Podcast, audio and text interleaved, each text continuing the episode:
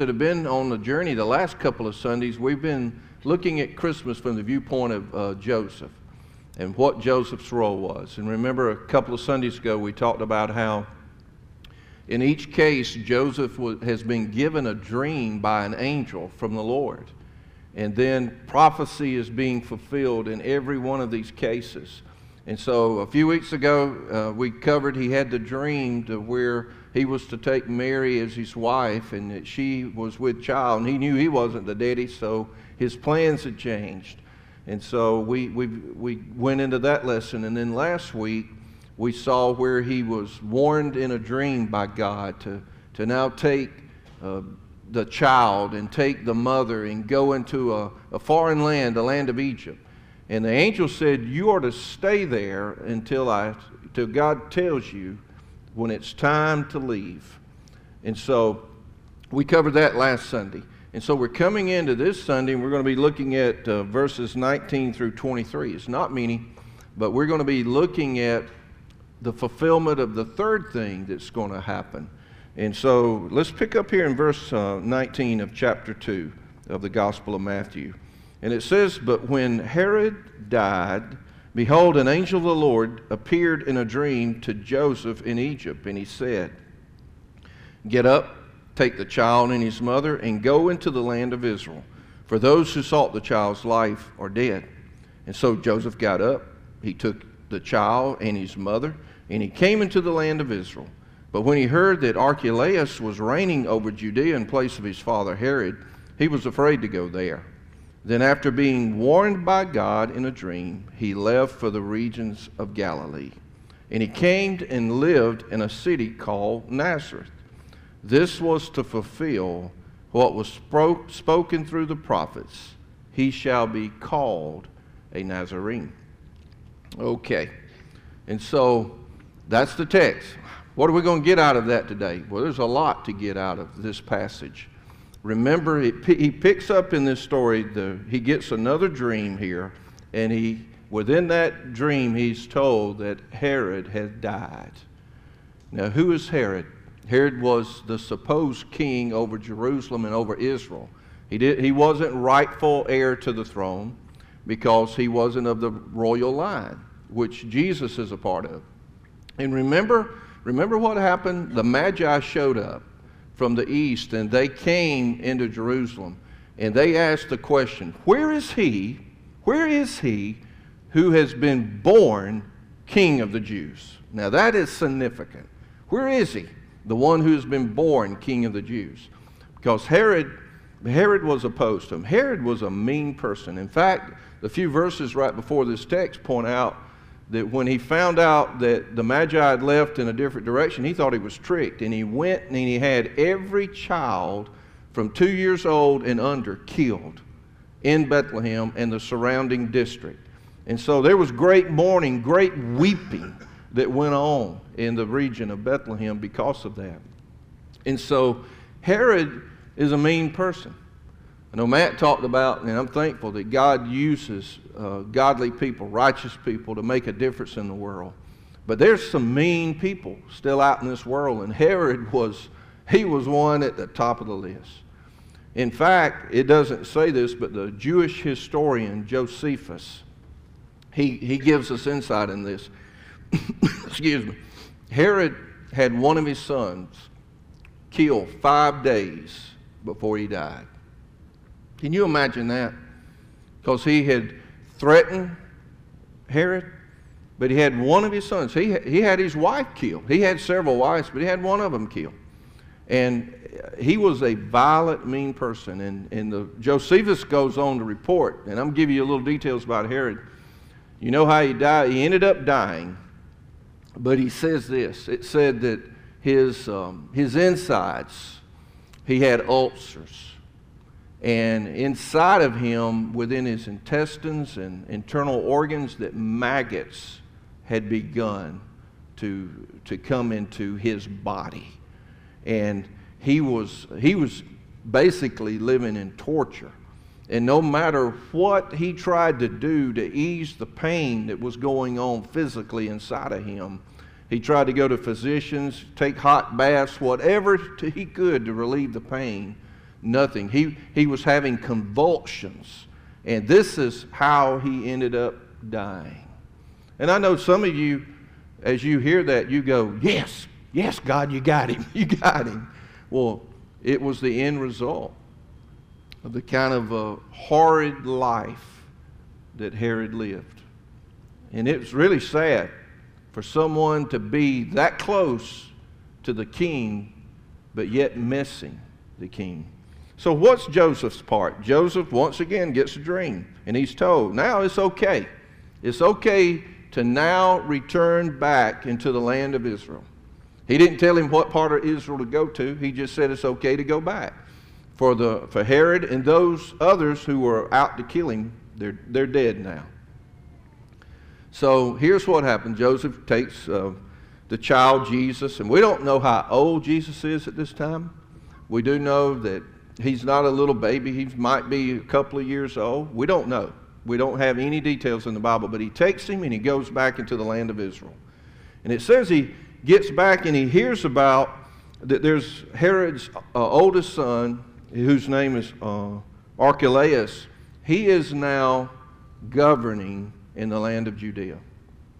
He's, he's come under the, th- the rightful throne of his father Herod. Now, what's important about that? Is here's a cool thing, and Josephus tells us from Jewish history, is that there was two men that were Jews that were disciples of Jesus, and they did not like the fact that, that Herod had put the Roman eagle. You know what the Roman eagle is? It's the same eagle that basically we have on our currency in the United States. But what what he had done was he had put the Roman eagle over the entrance of the temple gate in Jerusalem. Now, what's significant about that is the fact that, man, that was, if you were a Jew and you saw Rome's symbol over the entrance into your temple, that was, that was like blasphemy to them. And so there was a couple of guys that led a revolt, and they took down that Roman that eagle symbol off of it. Well, as a result of that, Herod had those two killed, and, and all those that tried to get the rebellion of taking down the symbol. And he knew what was going on. Well, Archelaus, the next year when Passover came, here's what Archelaus did, his son when all the Jews who come into Jerusalem for Passover, he had 3,000 Jews killed for the very act of them taking down that symbol, the Roman symbol, over the temple. Now, here's, here's the issue with that. These people that came there to observe the Passover, they didn't have anything to do with the rebellion or the revolt of taking down the sign. But Archelaus, as a demonstration, had all of these 3,000 of them now. So we had Herod killing all the infant babies in, inside the district, and now you have knowing from a, a Jewish historian named Josephus these details. No wonder Joseph didn't want to go around there because he knew that this guy also was not to be trusted. And so the scriptures pick up here that God warned him in a dream, and he left for the region of Galilee. And, it, and he came and he lived in a city called Nazareth. And this was to fulfill what, what was spoken through the prophets he shall be called a Nazarene. Now, you know what's interesting about this?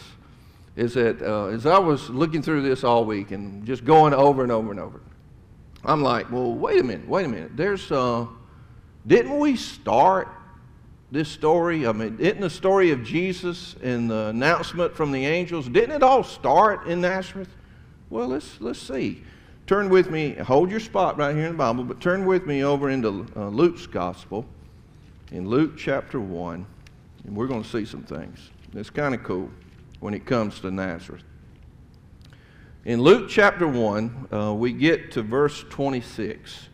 And it says, Now in the sixth month, the angel Gabriel was sent from God to a city in Galilee called Nazareth, to a virgin engaged to a man whose name was Joseph, who was what? Of the descendants of David. And the virgin's name was Mary. We have it right here. I mean, that's, that's where they started, remember? That's where they were, Joseph and Mary. And then when it came time, if we see right on over here, it, uh, turn over to chapter 2 and look at verse 4. And we'll kind of give you some scriptures here to look at, to think, and ponder on to see about the significance of this prophecy. In verse 4, it says, Joseph also went up from Galilee, from the city of where? Nazareth, to Judea, to the city of David, which is called Bethlehem, because he was of the house and family of David. So he's part of the royal line of David, but he was leaving where he was from. Joseph was from Nazareth, Mary was from Nazareth. And it seems it would have made sense that that would have been the most logical place for them to return back to anyway. That was their hometown, my town. You know, well, who is it? Mont- Montgomery uh, has My Town song. You know, uh, have you ever heard that, My Town? Anybody in the room heard the country song, My Town? Okay, I'm not the only one that listens to it, I guess. But but anyway, that was, that was his hood. That was where he grew up. Well, and that's where Joseph was. So the fact is, he's going to be returning back to the place where his parents originally left from. Now, what do we know about Nazareth? We know this, some of the details. All right, you got, you got Jerusalem and you got Bethlehem just five miles down below Jerusalem. Well, where is Nazareth in a relationship to Jerusalem? It's about 55 miles north of where Jerusalem is. And so, as far as geography goes, they had some journeying to do to get on up in there. What else do we know about Nazareth? We know that it didn't have a good reputation. In fact, the citizens, the men were known for being rough and rude. The people were known for being mean. And I mean, they, they were, it was a region, a, a town that where people, when they thought of them, they despised them. Anybody know of a town like that in Georgia? Any y'all know a town like that in Georgia? Hey, anybody? I know some people that live in here in this region, and I'm not going to call towns, but there's some people that don't like the people over in that town. Oh, they despise them. They grew up maybe playing ball against them or whatever, but there are some, you know, and, and have you ever heard there's some places in South Georgia you don't want to go to. You don't want to be, be caught there after dark, okay? There's some places in Atlanta you don't want to. They've got a bad reputation. You know what I'm saying? There's some places that are known for being mean. Well, Nazareth was one of them. And how do we know part of this story. I'm going to give you a little bit of insight into that. And uh, you can turn, hold your place there, but you can turn on over to John's Gospel. We're, we're covering the Gospels today, and I love it. But John's Gospel gives us this account of what happened. Messiah, uh, Jesus was reaching out to the, calling disciples, and, and uh, Philip was one of those disciples he'd called. And Philip goes and finds somebody by the name of Nathanael. And this is in John's Gospel, chapter 1, verse 45. It says, Philip found Nathanael, and he said to him, We have found him of whom Moses in the law and also the prophets wrote. Notice who he says we found Jesus of Nazareth, the son of Joseph. Isn't that interesting? Joseph is, his name's being brought to attention right here, y'all. This is Jesus of Nazareth, the son of Joseph. And here's Nathaniel's, Nathaniel's response to him. Nathaniel said, Can any good thing come out of Nazareth? Can any good thing come out of there? Man, we, yeah, we know the reputation of that town. Can any good thing come out of there? And Philip's response to Nathanael was, Come and see. Come and see. And Jesus goes on to have an encounter with Nathanael. And when he has that encounter, it's pretty cool because uh, he ends up saying some things to him, and, and they were really not big things. And Nathaniel said, Man, this is truly the Son of God. And he was like, Oh man, if that if you if you think that's something, you just wait till you see the glory of the Lord coming up and down out of heaven on him of what's laying ahead. So Nathaniel was impressed, but but the reputation, you see where it's coming from? Can any good thing come out of Nazareth? I know people, I know a little bit about uh, Winder in Monroe. I know a little bit about Monroe and Loganville. And boy, there's some rivalries. And I'm like, these people don't get along. They don't get along. But it would be like someone in Monroe going, Can any good thing come out of Winder? Can any good thing come out of Loganville? Well, it used to be, where in the heck is Loganville? Everybody knows where Loganville is now. But the truth is, can any good thing come out of there? And Jesus, Nathaniel, got the response from Philip, come and see. And he did see that something did good come out of Nazareth. But this was all in fulfillment to Scripture, fulfillment of the prophecy. He shall be called a Nazarene. And you know, this, uh, the word Nazarene was associated basically to a Christian, someone who was identified. They were despised, they were rejected. Does that kind of sound like what happened to Jesus? He was despised, he was rejected by his own people. But I want to give you a few more facts and, and some details. So if you would look with me, this still back in Luke's gospel, and I want to give you a story of what took place in Nazareth when it came to Jesus. Joseph had the responsibility of raising a king. Scripture says that he was warned gave, by, these, uh, by God. He was given these dreams. He obeyed every time. We do know, we don't know anything that happened really from this point until Jesus is 12 years old. But we know that Joseph, by trade, was a carpenter. And the, the, another word for that, that meaning of that is a builder, someone who was more like a handyman or, con, or someone that was able to even to do stone masonry. He was a builder, a carpenter, a, a, someone who could put things together and fix things. Well, that's what Jesus grew up under. That's what Jesus was involved with with Joseph in the day to day life at Nazareth. And so Jesus grows up in Nazareth. We know, we'll see some evidence of that. There, there's some people that speculate, but from the time he was 12 to the time he was 30 when he began his earthly ministry, that Jesus went all over the world in different regions. But there's no biblical proof of that. Those are just silent years. I know as a parent, we've had the privilege of raising four kids.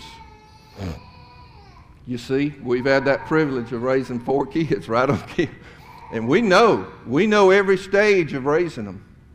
And it's been said, why did not God reveal to us what Jesus was like as a teenager? Because I'm going to tell you, raising teenagers is totally different. Amen? And when you ever, hey, you got something to look forward to. But here's the, here's the good news. If you raise them right in those early years, it's going to be rough in the teenage years, but here's the good news. If you raise them right, you'll get through those teenage years. You might want to kill them, but the reward is you'll get grandbabies later, so don't kill them. You don't kill them. You know, that's the only reward. But but that, I believe that's why the Bible doesn't record what happened to him as a teenager. But hey, here's the good news Jesus was a perfect teenager. He never sinned, he never did any of that. But, but the one thing that I do know is that those were silent years.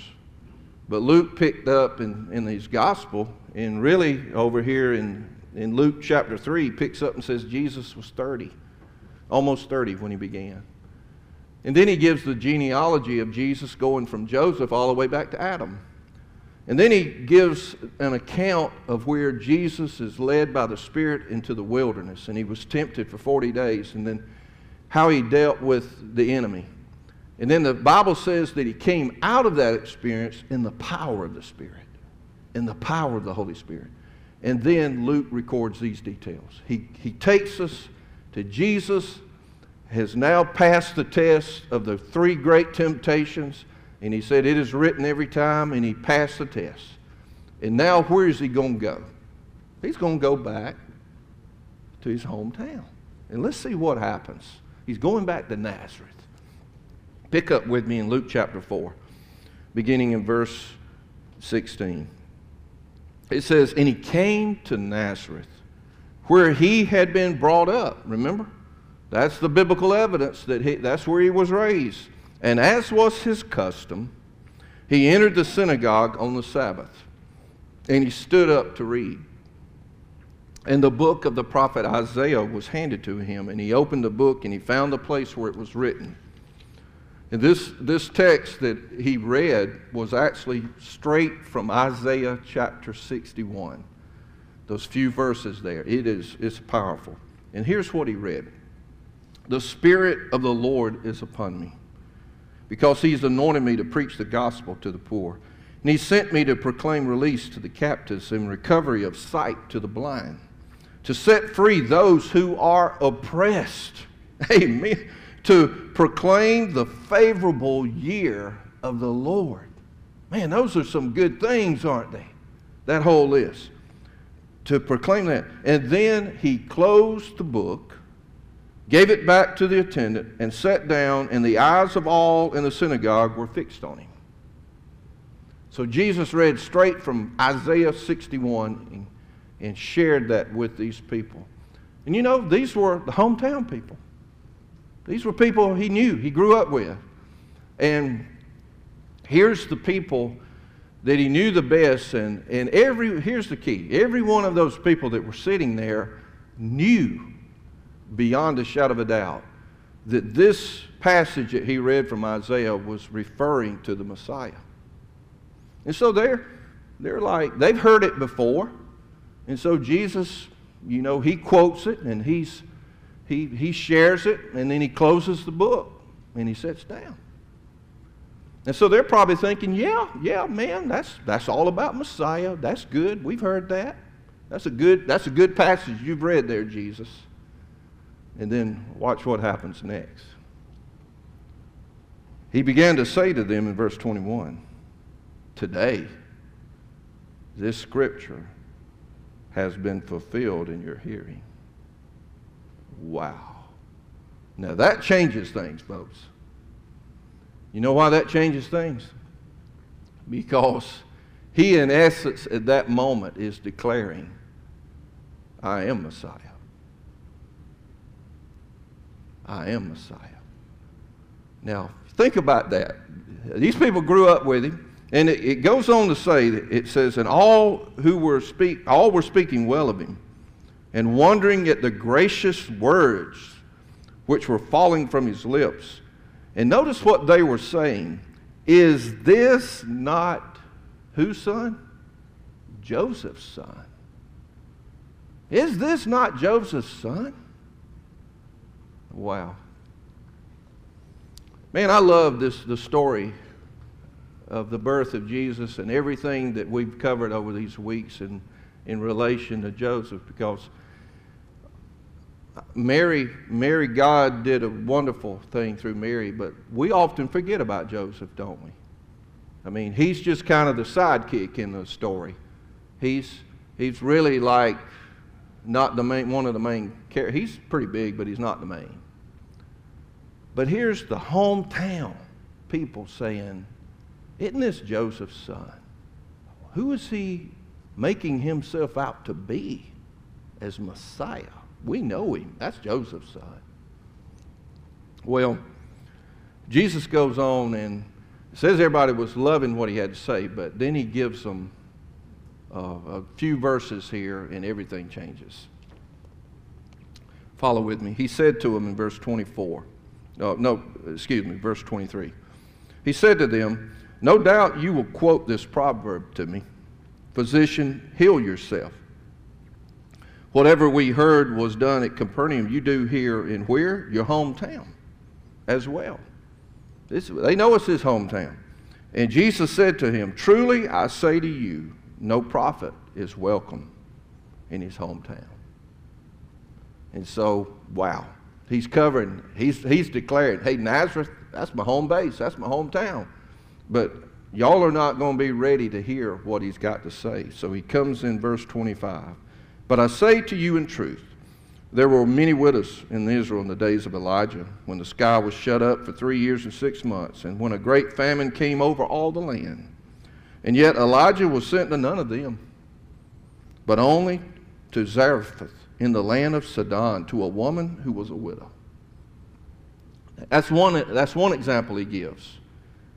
In other words, three and a half years, but hey, Elijah didn't come to anybody, any of the Jews. He went to this woman over here in Sidon. And then he gives them another one. He said, Now there were many lepers in Israel at the time of Elisha the prophet, none of them was cleansed, but only Naaman, Naaman the Syrian. So we got, he's given two illustrations, and neither one of them are Gentiles, by the way, that are receiving the blessing. Both in these cases are people that are out of the region of Israel. Why is that significant? He goes on to say these things, but Naaman was cleansed. And then verse 28, after hearing that, listen to what verse 28 says. And all the people in the synagogue loved what he had to say. Huh. They were filled with rage as he heard these words. Boy, this preacher had hit a nerve.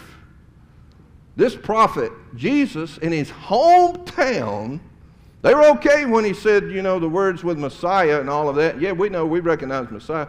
But when Jesus changed things by saying, today the scripture has been fulfilled, and then given these two illustrations of how it is not, it's not to the, just the hometown folks that I've come to. I've come for the whole world. I've come to reach out to all. I've come to be the Savior of all. That's the main message that he's getting here.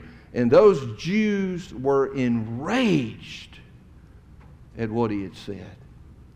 And so they did what every good church does. They took him outside, walked him up a hill to throw him off the hill, to kill him. Man, this, this is his hometown crowd, y'all. This is his hometown folks. And they took him, walked him up to the hill because Nazareth had a point that it was built there. And they used to take people up and throw them off. And if they didn't die, they threw stones on them to finish them off. And this is Jesus, their homeboy. But he tells them something that they didn't like. And now they're ready to kill him. Wow. So why am I sharing all of this? Listen, he shall be called a Nazarene. Jesus the Nazarene. Here was his own hometown people that were ready to kill him. No wonder he said no prophet is welcome in his hometown. No wonder. Wow. Is this not Joseph's son? Is it not? Oh, he was by far more than Joseph's son. So they were ready to kill him, but we know that at some point in the story, Joseph must have died. But we don't have any record of it. When he died. Isn't that interesting? We don't have any recorded scripture that says Joseph, when Joseph died. But we do know this Jesus started at about 30 into his ministry, and then three years later, he's in Jerusalem. And we're going to see what John finishes up this story about. If you have your Bibles, go ahead and turn with me to John 19, verse 19. I'm going to read a few scriptures there, but we know this that he obviously wasn't there at the time of Jesus' death. And how do we know that? Because of what Jesus did by saying to John, the disciple, about his mother. And if Joseph had been alive, he wouldn't have been given charge to John to be taking care of his mother. So at some point along this journey, Joseph has died. But I want you to, we're going to finish up and see something extremely significant. Pick up with me in verse 16. It says, And so they handed him over to them to be crucified. And they took Jesus, therefore, and he went out bearing his own cross to the place called the place of a skull, which is called in Hebrew Golgotha. And there they crucified him, and with him two other men, one on either side, and Jesus in between.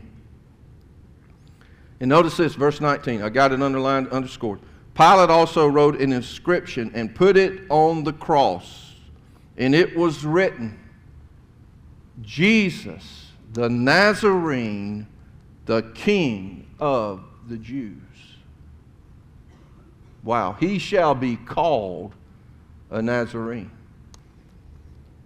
Therefore, many of the Jews read this inscription, for the place where Jesus was crucified was near the city, and it was written in Hebrew, Latin, and Greek. It covered all the known languages for all the people so they could understand what was being said. So the chief priests of the, of the Jews were saying to Pilate, Do not write the king of the Jews, but that he said, I am king of the Jews. And Pilate answered, What I have written, I have written. Now, why did I share all of that in leading up to he shall be called a Nazarene? Jesus, King of the Jews. Because, folks, check this out. There were two recorded times in these Gospels to where people acknowledged Jesus as King. First one was back over in Matthew 2, where the Magi came into Jerusalem and said, Where is he?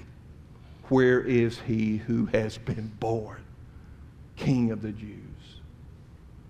And then the latter one is over here is Pilate. Another person who's not a believer, not a is a Gentile. And he has put an inscription up Jesus the Nazarene, the King of the Jews. And isn't that interesting? That you got the Magi and you got the and got Pilate acknowledging who he really is. And you have you, his very own people that had rejected him. Had rejected him and not realize who he really is. I close with this. In John chapter 1, John says these words He came to his own, but his own received him not. But to as many as would receive him, he gave to them the right to become a son of God. Wow. That is Joseph raising a king. Ain't it crazy to see that Gentiles saw him, but his very own people couldn't see it? In fact, many of them wanted to kill him, and they ultimately did lead him to the cross. But let me share this. Nobody really did kill Jesus he willingly gave his life. Yeah, they might have put him on the cross, but he willingly laid it down. And why did he do that? Because he loves you and me. So there's really two responses that we can have to this message Jesus the Nazarene, the King of the Jews. And that is this Or am I going to receive him, or am I going to reject him? There's no in between. Is it, am I going to receive him as king? Is he going to be my king?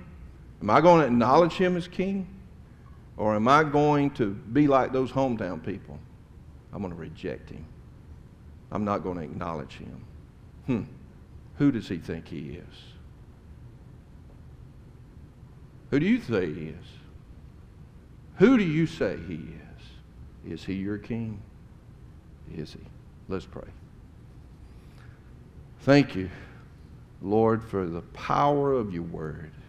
Thank you for this great story that, that you have given to us in your Gospels.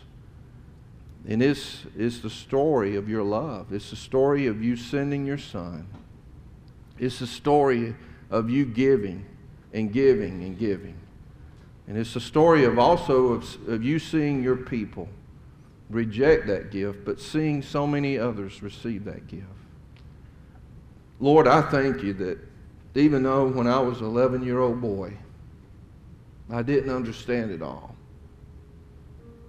But I thank you that I received it. I received it. And it began a journey to where you've always been there. You have never left me. You have given me of your spirit.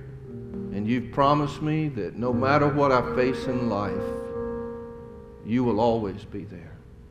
You've promised me that whenever I'm weak, you will be strong. And you've promised me that I can do all things through Jesus, through Christ who strengthens me. Lord, just like Matt said earlier, he's, he's faced challenge like never before, but he knows you are there. And Lord, just like there's many in this room that are facing all kinds of things in their life, but you've been there. Listen, friend, life is tough and it's, it's hard. And it's, it's hard even when you have Him. But I can't even imagine how hard it would be if you didn't have Him. And that's that crowd that's rejected.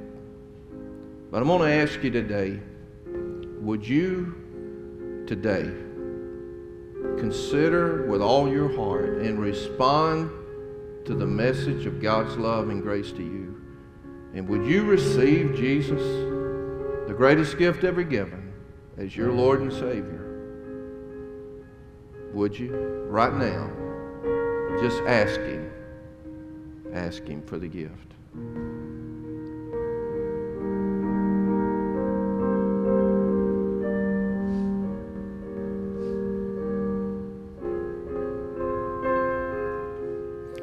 And Lord, for all of those that have already received that great gift, I pray that every one of us would be reminded of this story and be reminded that no matter how hard or how difficult things may be, that God, you are there.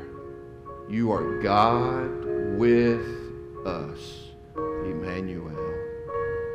Thank you, Lord. Thank you, Lord. In Jesus' name I pray. Amen. I stand amazed in the presence Jesus and Nazarene.